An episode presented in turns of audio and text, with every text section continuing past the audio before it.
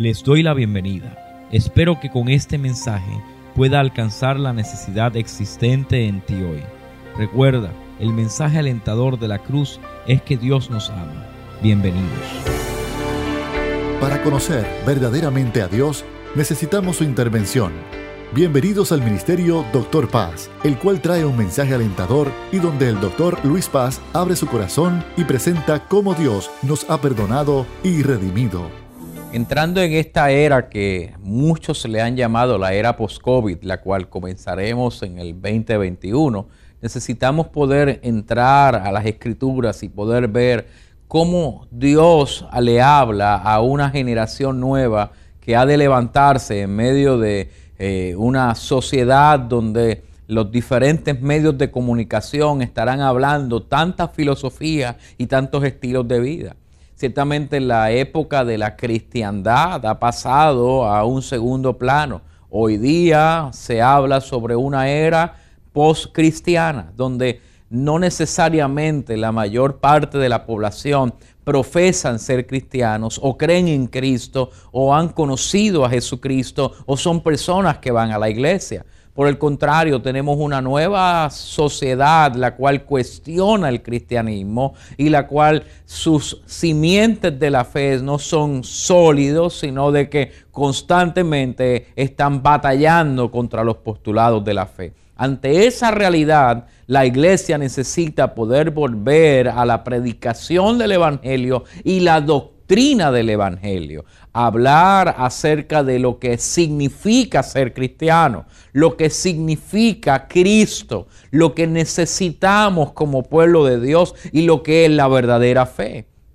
No podemos dar por un hecho que cuando yo le hablo a una persona que tenga fe, está entendiendo el mismo concepto. Para algunas personas hablar de fe es hablar de la suerte, para otros hablar de fe es hablar de algo desconocido, mientras que para el cristiano hablar de fe es hablar de una persona, hablar del Hijo de Dios que vino al mundo para perdonarnos y acercarnos al Padre. Así que necesitamos ahora tener un cuidado en especial para poder hablarle a esa generación una generación post-COVID, una generación post-cristiana, el cimiento del Evangelio y hablarle la enseñanza de la fe en Cristo Jesús. El apóstol Pablo, previniendo esta realidad, escribe unas cartas, las cartas que le llaman las cartas pastorales, a Timoteo, a Tito, hijos suyos en la fe, no hijos carnales, sino hijos los cuales había engendrado por causa de la predicación del Evangelio y veían el apóstol Pablo un modelo, un padre espiritual que podía ayudarles en el crecimiento de la fe y podían enfrentar las situaciones difíciles por las cuales iban a atravesar. Una de esas situaciones era la cantidad de enseñanza en contra de la fe cristiana, la cual los primeros conocedores o los primeros cristianos iban a enfrentar. Timoteo y Tito le iba a tocar desarrollar un pastoreo, un pastorado en medio de una sociedad que vería a los cristianos con un mal ojo, con una mala expectativa y ciertamente debemos de aprender de los consejos que este Padre espiritual, este Padre de la fe le habla a sus hijos espirituales, ya que somos nosotros los Titos y Timoteos que nos han tocado vivir en este tiempo donde necesitamos poder iluminar el camino de una sociedad que necesita desesperadamente el Dios que les ha creado. Así que vaya conmigo a Primera de Timoteo capítulo 1, versículo 3.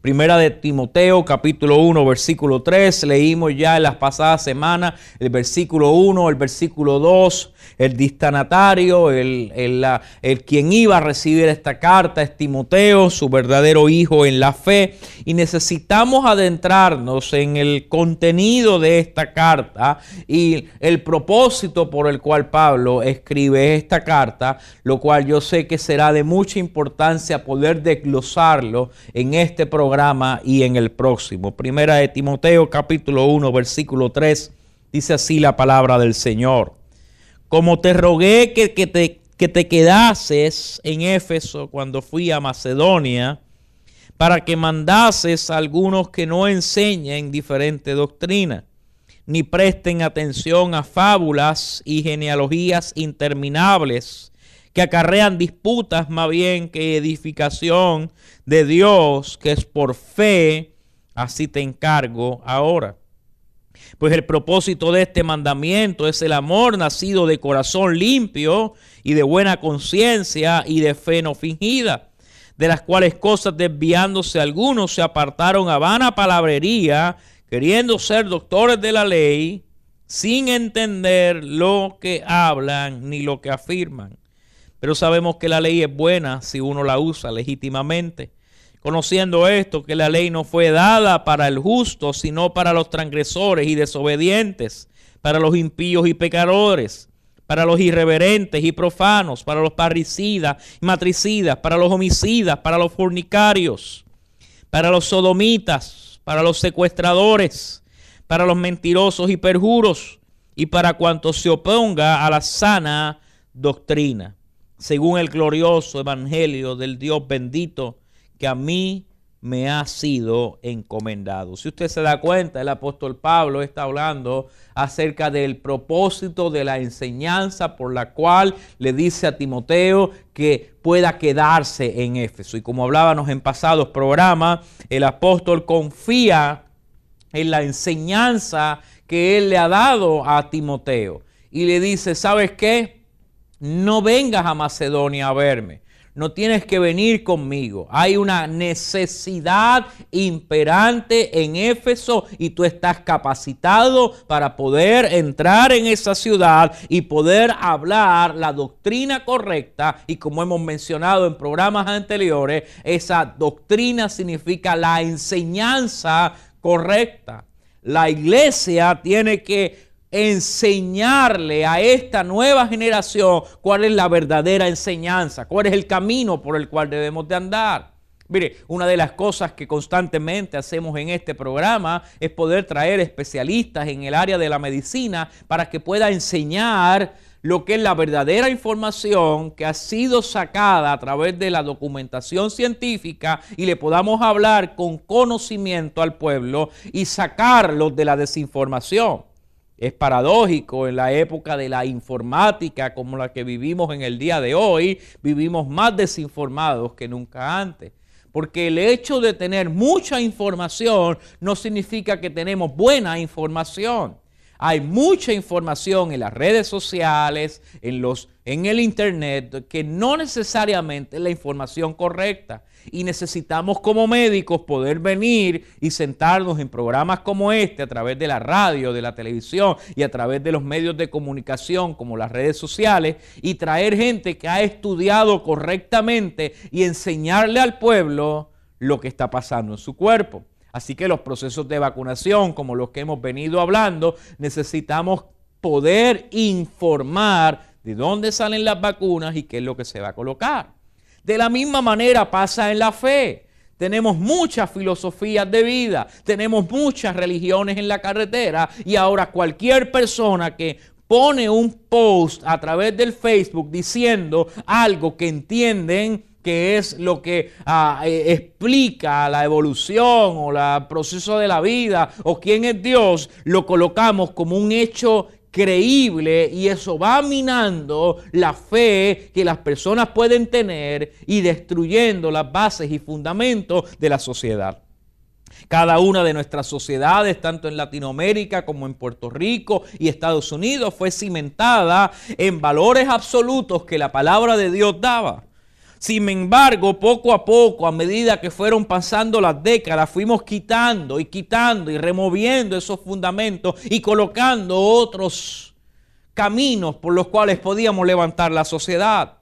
Esa realidad fue minando una eh, generación que se levanta sin, sin bases o fundamentos en los cuales poder creer. Por lo cuanto cualquier doctrina, y cuando hablo de doctrina no estoy hablando de religión, cualquier enseñanza que sale a través de los medios de comunicación, sea a través de Twitter, sea a través de Facebook, sea a través de Instagram, sea a través de TikTok, automáticamente la adaptan como un mecanismo por el cual probar para poder comprobar lo que verdaderamente a ellos les viene bien. Por eso los famosos youtubers se están ah, desarrollando tanto en el ambiente hoy día. Por eso hay tantos videos buscando likes, porque lo que se busca es educar o deseducar a nuestra generación.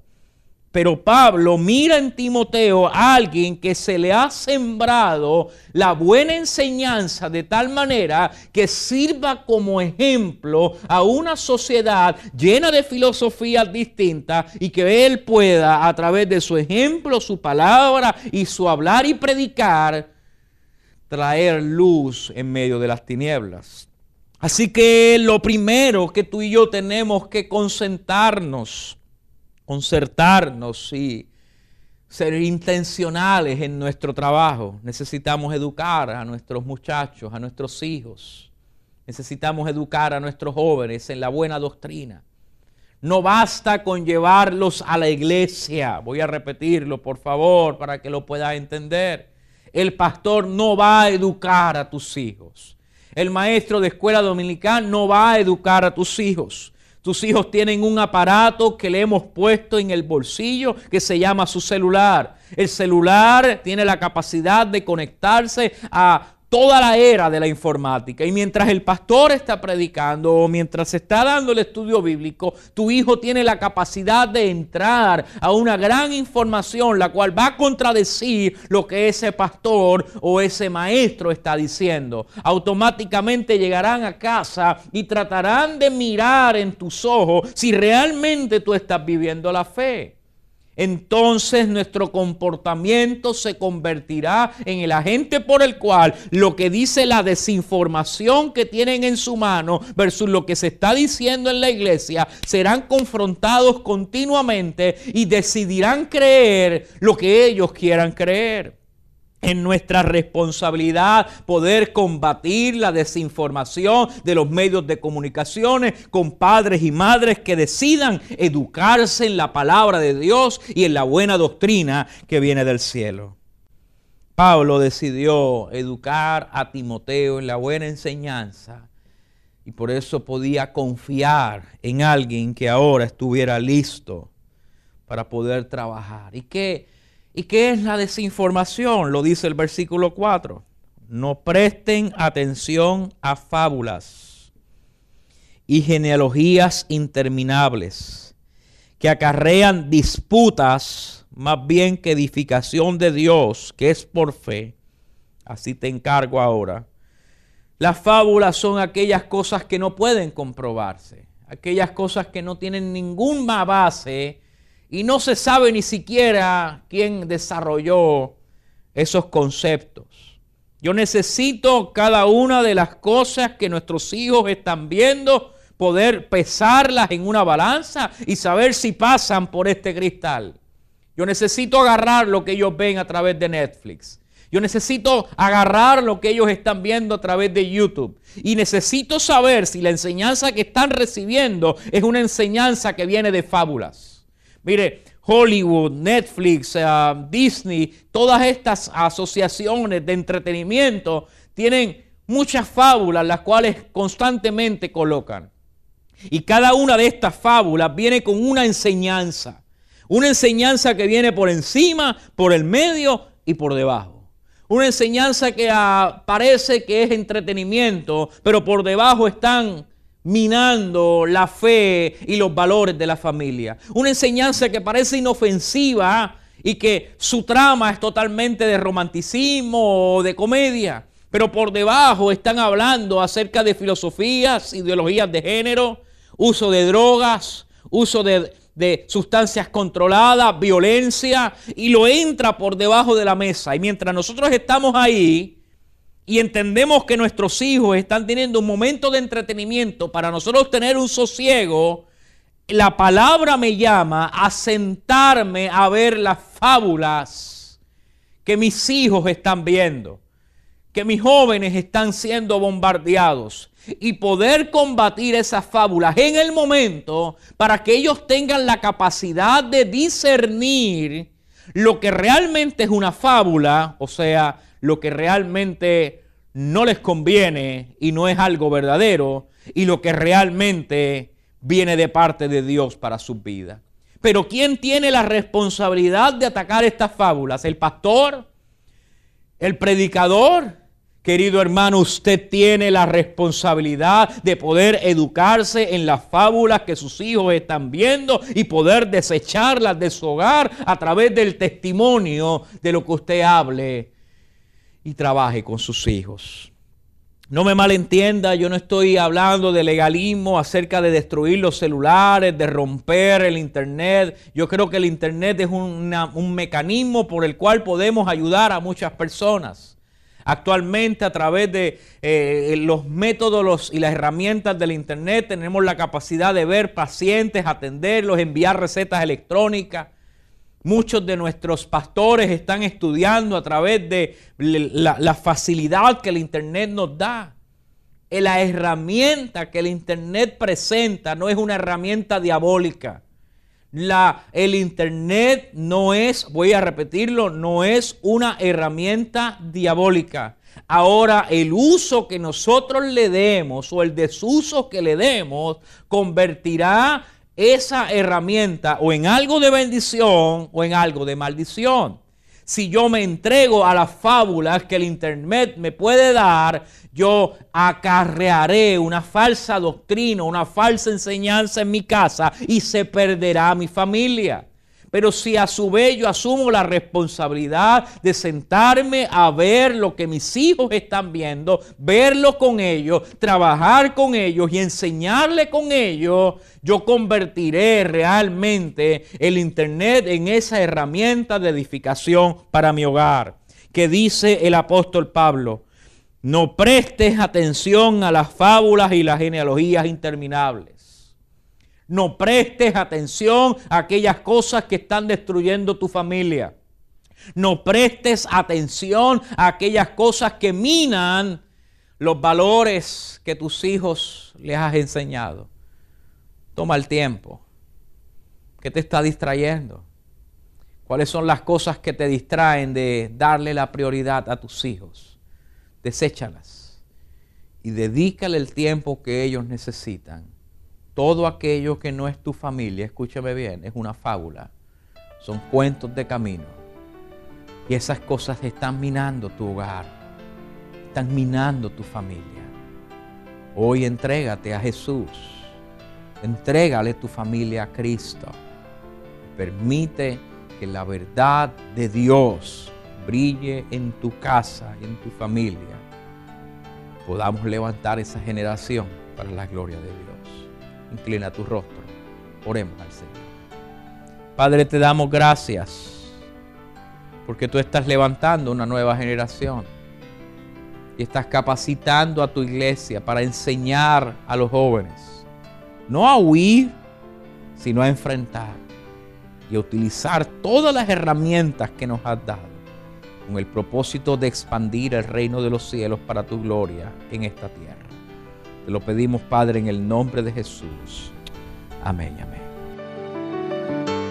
Gracias por escuchar al Ministerio Doctor Paz. Hoy día, muchas personas se preguntan cómo pueden obtener su salvación. Y a través de esos mensajes, presentamos el plan redentor de nuestro Señor Jesucristo. Mantente en contacto con nosotros. Si este mensaje de hoy ha impactado tu vida, visita Facebook y Twitter bajo Doctor Paz Ministry si tienes alguna petición o quisieras comunicarte con nosotros, puedes enviarnos un correo a drpazministry.hotmail.com. Este programa es una presentación de Ministerio Doctor Paz y permanece gracias a sus oraciones.